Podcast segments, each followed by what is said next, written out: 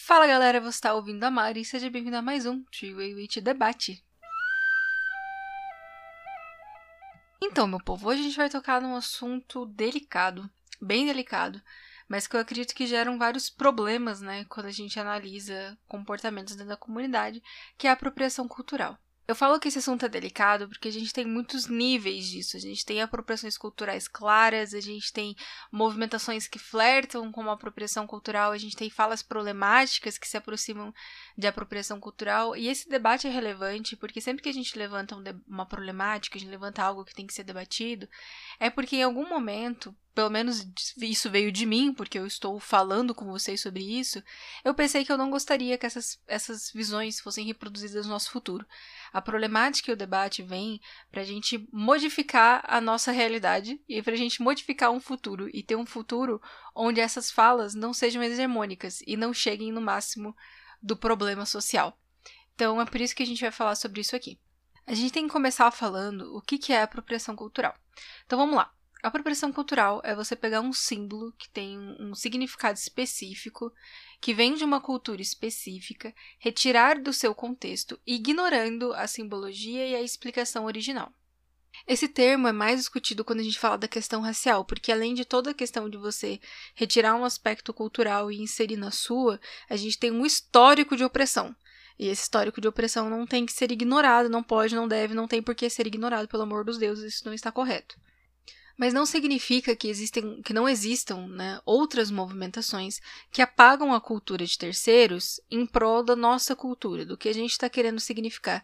Isso é tão problemático quanto a apropriação cultural no racismo?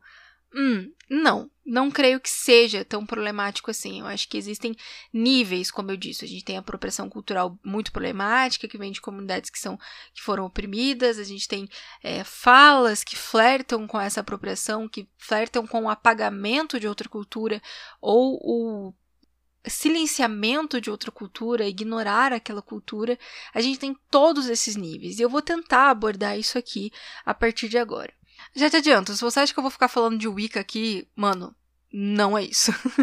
a primeira coisa que a gente tem que entender é que a partir do momento que a gente usa práticas ou executa uma espiritualidade de outra cultura, nós estamos passíveis a executar uma apropriação ou executar um apagamento daquela outra cultura. Então, não, isso não é característica da Wicca. É muito fácil a gente apontar o dedo na cara da Wicca, porque a gente sabe que ela foi criada a partir de uma aglomeração de práticas mágicas e espirituais e não analisar nossas próprias atitudes. E a gente vai tentar descobrir aqui, nesse episódio, que a apropriação cultural está presente, pode estar presente no paganismo e na prática de bruxaria. Então, não, isso não é exclusivo da Wicca, não. Eu acompanho bastante o que criadores de conteúdo de fora do Brasil, principalmente aqueles com ascendência irlandesa ou celta de, algum, de alguma nação que seja, falam sobre qual é a visão deles da apropriação cultural dentro do paganismo celta. Eu analiso isso porque é minha obrigação. Eu estou dentro da comunidade e é necessário que eu reflita sobre como que eu levo a minha prática em diante da visão dos outros que vivem aquela cultura, não é? A gente tem que fazer essa movimentação. O que é muito discutido por essas pessoas, por esse grupo, é as pessoas se aproximarem do paganismo celta, mas não lerem mitologia, não terem cuidado com a cultura, não terem cuidado com a história, principalmente quando a gente fala da Irlanda, porque a gente sabe que existiram alguns momentos na Irlanda de bastante sofrimento para as pessoas que eram nativas, para as pessoas dali. A gente sabe de todo esse contexto. Se você não sabe, eu recomendo que você dê uma olhadinha sobre a cristianização da Irlanda. Então, em certo nível, de certa maneira, de maneira muito, muito, muito diferente da causa racial que a gente tem aqui, essas pessoas de ascendência irlandesa sentiram na pele um movimento de opressão num, num dado momento da história. Então, para eles, os aspectos culturais e religiosos que nasceram ali são muito importantes e eles devem ser respeitados. E quando uma pessoa se aproxima da espiritualidade sem respeitar essas características, essa pessoa estaria se apropriando da espiritualidade deles. Quando eu vi esse debate, eu decidi extrapolar. Porque assim, é muito fácil para mim olhar esse debate, sendo que eu não estou inclusa no grupo que executa isso. Eu estou eu estou dentro de uma ordem, eu estudo a cultura, eu estudo os mitos, é minha obrigação como uma pessoa pertencente a uma tribo druídica, eu tenho que fazer toda essa movimentação. Quando você está dentro de um grupo religioso ou espiritual, no caso do druidismo, não tem como você fugir do aprendizado da cultura e da história. Isso vai acontecer. E daí eu penso, por que, que a gente não extrapola esse conceito? Por que, que a gente não extrapola esse debate?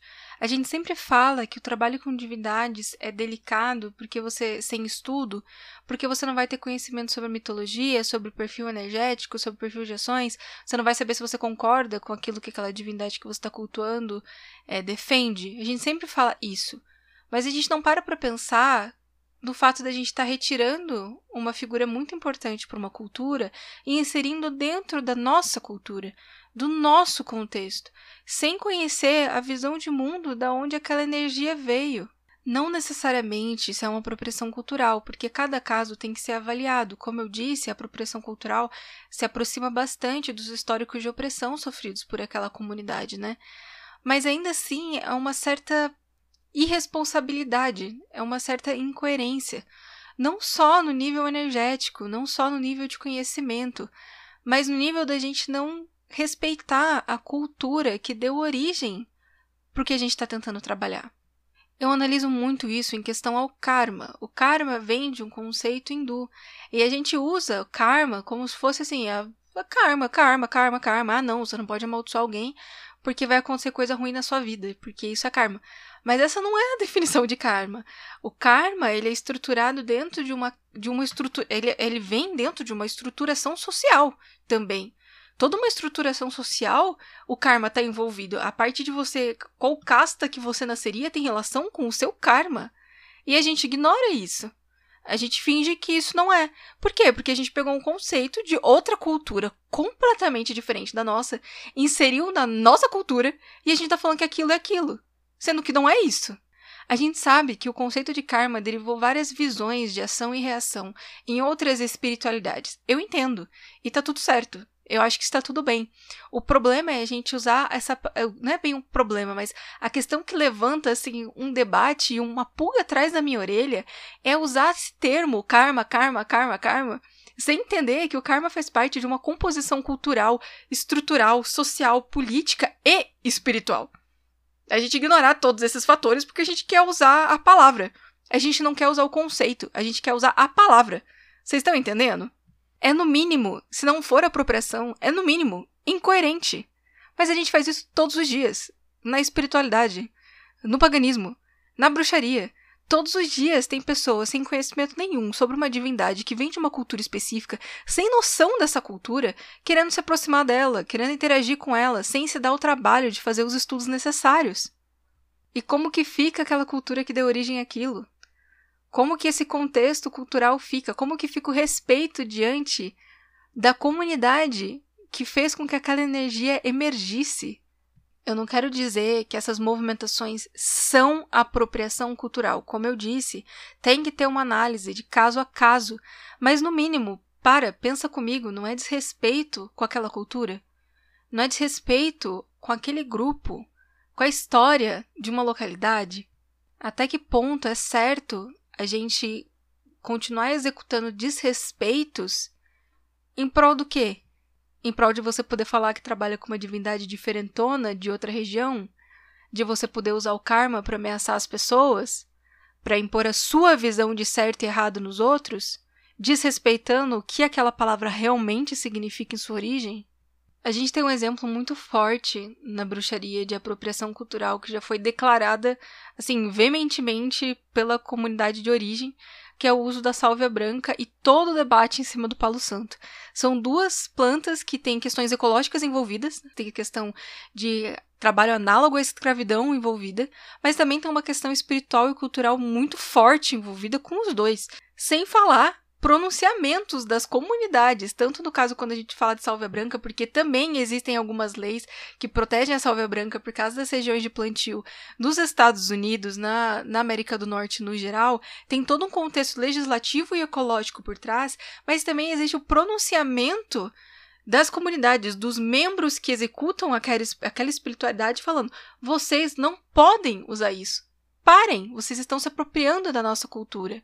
Porque no caso da sálvia branca, ela está incluída numa ritualística muito específica, que tem um termo em inglês para isso. E as pessoas começaram a usar esse termo em inglês para definir basicamente qualquer defumação, independendo, tipo, foda-se a ritualística que era feita pelos nativos. Eu só quero usar a energia da planta. Entende? Vocês conseguem notar como isso. E daí a gente vê um exemplo muito clássico de apropriação, porque a gente tem uma comunidade que foi oprimida, que foi morta, que foi violentada na sequência dos anos, que sofreu muito. E ainda assim, ou a gente só pega o que cabe pra gente. Não quero saber a quantidade de, de mulheres que sumiram, de crianças que sumiram das comunidades nativas do Canadá. Eu só quero me apropriar da religião deles, só quero me apropriar da espiritualidade deles, porque eu sei que essa planta aí é muito poderosa. No caso, se a salvia branca fosse usada no Canadá. Entendam os parâmetros que eu tô fazendo. Existem problemáticas sociais muito fortes envolvendo o uso da salvia branca, mas a gente ainda vê as pessoas usando. Não basta ter lei de proteção, ter questões ecológicas envolvidas, de, da preservação dessa espécie de planta. Não basta as questões que são terrenas. A gente tem manifestações das pessoas falando, por favor, parem. E a gente continua vendo pessoas usando salvia branca. Sempre. E é nesse ponto que eu acreditei que era tão importante trazer as falas problemáticas que eu vejo. Porque se nem a apropriação cultural nítida e berrante que acontece com a Sálvia Branca é aceita na comunidade, pô, as pessoas vão pensar sobre as falas problemáticas que eles soltam? Vão pensar que não é só um problema você não entender a cultura e a mitologia de uma divindade, não só por uma questão energética, mas também por uma questão de respeito à cultura nativa? Essa reflexão vai vir quando? Em que momento?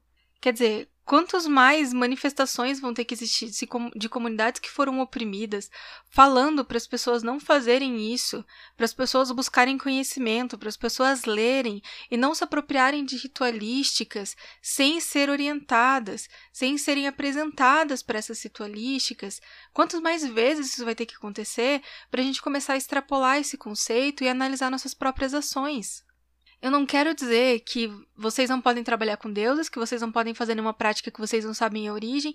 Não é isso. É uma questão de fazer direito. É, é, é literalmente uma questão de fazer com respeito.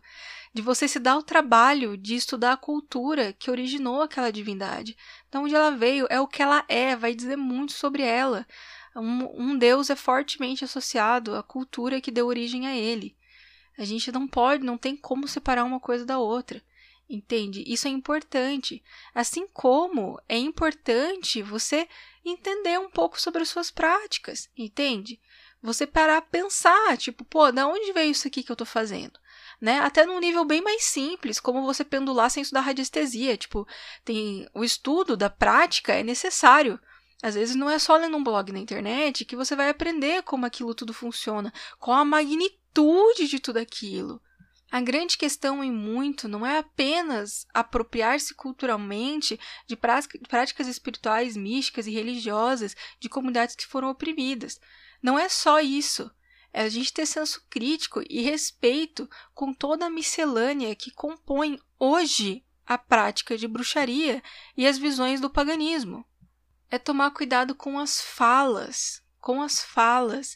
Eu falo muito isso no TikTok das falas de alguns wicanos. Recentemente, na semana passada, a gente pegou, teve uma moça, uma pessoa, que não sei nem se a mulher é um homem ou um elo, no caso, falando que para você ser bruxo, você precisa ser wicano, que não existe se você não é wicano e você pratica magia, você é um magista, você não é um bruxo.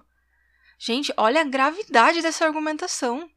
Você está apagando todas as outras práticas de bruxaria em prol de uma prática moderna. Olha, olha a, a problemática dessa fala, né? Olha como, é, olha como é delicado isso. Quando tantos e tantos wicanos falam exatamente o oposto, e toda a comunidade de bruxaria fala exatamente o oposto. Assim como eu, de aqui eu vou estar falando muito da minha visão pessoal, assim, eu, Mariana, a pessoa que eu sou, que já fui wicana, quando as pessoas falam, e isso foi uma fala que eu reproduzi algumas vezes quando eu tinha lá meus 17 anos, de que a Wicca era a religião mais antiga do mundo, porque ela foi inspirada em práticas muito antigas. Daí, com o tempo, eu descobri que uma dessas práticas muito antigas era o druidismo. Só que como que a Wicca vai ser mais antiga se o druidismo ainda existe? Uma coisa não substitui a outra. E são essas esses mini apagamentos, né, que fazem que a Wicca seja tão apontada como uma prática que se apropria culturalmente. Porque algumas pessoas, não a comunidade inteira, fazem falas que ignoram a existência de outras práticas de bruxaria, de outras práticas religiosas pagãs. E daí tudo isso se torna muito problemático. Porque é como se eu não existisse, como se outras pessoas não existissem, se no paganismo nórdico, o paganismo nórdico não existe, né? A pessoa não, não pode ser bruxa e ser do paganismo nórdico, não está autorizado. Tem que ser wicano, entendeu? E a gente tem muitas falas problemáticas que vêm sempre de um mesmo lugar, da ausência de senso crítico e ausência de respeito pelas culturas que deram origem a algo. E esse é o ponto principal. É o ponto que muitas vezes flerta com a apropriação de culturas, que é um desrespeito gigantesco quando a gente analisa um contexto social mais amplo. E quando a gente está numa prática espiritual ou mística, ela tem que ir de encontro com o que a gente acredita no nosso dia a dia. Se você é contra o uso de tranças na Go por pessoas que são brancas, como tu usa salvia branca se você está fazendo basicamente a mesma coisa? um pouco distante de você. Você vai ter que sentar, você vai ter que estudar para entender isso. Mas ainda assim não deixa de ser. Quando tantas pessoas da comunidade de comunidades nativas norte-americanas já falaram que isso é um problema. Como? Entende? Por que, que a gente tem essa visão de que a bruxaria é livre ao ponto da bruxaria ser bagunça? Não é bagunça, a gente não está desvinculado de um contexto social. A gente tem um vínculo social, nós somos seres humanos sociais, a gente vive numa sociedade, gente. Por favor, repetir tantas vezes social aqui que tá complicado. A gente não pode separar uma coisa da outra, as coisas têm que se comunicar. O que fica de mensagem desse episódio é que é necessário que a gente estude. A gente tem que ter o conhecimento. O conhecimento é a principal ferramenta contra a ignorância. Eu tenho certeza que eu já falei isso em outros episódios ou outros momentos. É a principal ferramenta. Se você quer ler como que a Umbanda lida com as plantas delas, você pode ler. Você não pode reproduzir uma ritualística da Umbanda sem nunca ter pisado no terreiro. Entende? Se você quer ler sobre a importância da sálvia branca e para você ainda assim você não está convencido e você quer usar a sálvia branca, entre em contato com o nativo. Peça para ele te ensinar. Respeite a cultura que deu origem ao que você faz hoje. Estude essa cultura. Não saia buscando divindades de prateleira como se elas tivessem sido criadas para você e para suas necessidades. Elas não foram criadas para a gente. Elas foram criadas em outras culturas. E a nossa responsabilidade e obrigação olhar para essas culturas e estudar essas culturas. Eu quero encerrar dizendo que isso aqui é um debate. Não é à toa que o nome é Three Way Witch Debate. Então, todas as opiniões aqui são válidas. Se você concorda, se você não concorda, se o que eu disse te incomodou de uma maneira positiva ou te incomodou de uma maneira negativa, todas as reações são válidas. O importante é plantar a semente para um futuro que, na minha visão, seria melhor, sem as falas problemáticas, sem os desrespeitos às culturas de origem. É o que eu acredito. Eu acredito num futuro com mais respeito às culturas. E eu acredito que no paganismo e na bruxaria a gente tem uma ferramenta muito poderosa para fazer isso, que é o conhecimento, que é o estudo de culturas que há muito tempo foram ignoradas, que foram desvalorizadas pela modernidade, pelo contemporâneo, né? Então é isso, gente. É muito, muito, muito obrigada pela audiência. Vocês são pessoas incríveis. Qualquer dúvida, qualquer comentário, qualquer sugestão, vocês sabem onde me encontrar. Todas as minhas redes sociais levam o mesmo nome, Three Way Witch, tanto no TikTok, no Instagram, no Twitter e aqui no podcast e também no YouTube. Mas eu quase não tô postando lá, então deixa abaixo.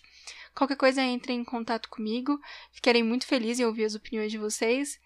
E é isso. Até o próximo sábado. Tchau!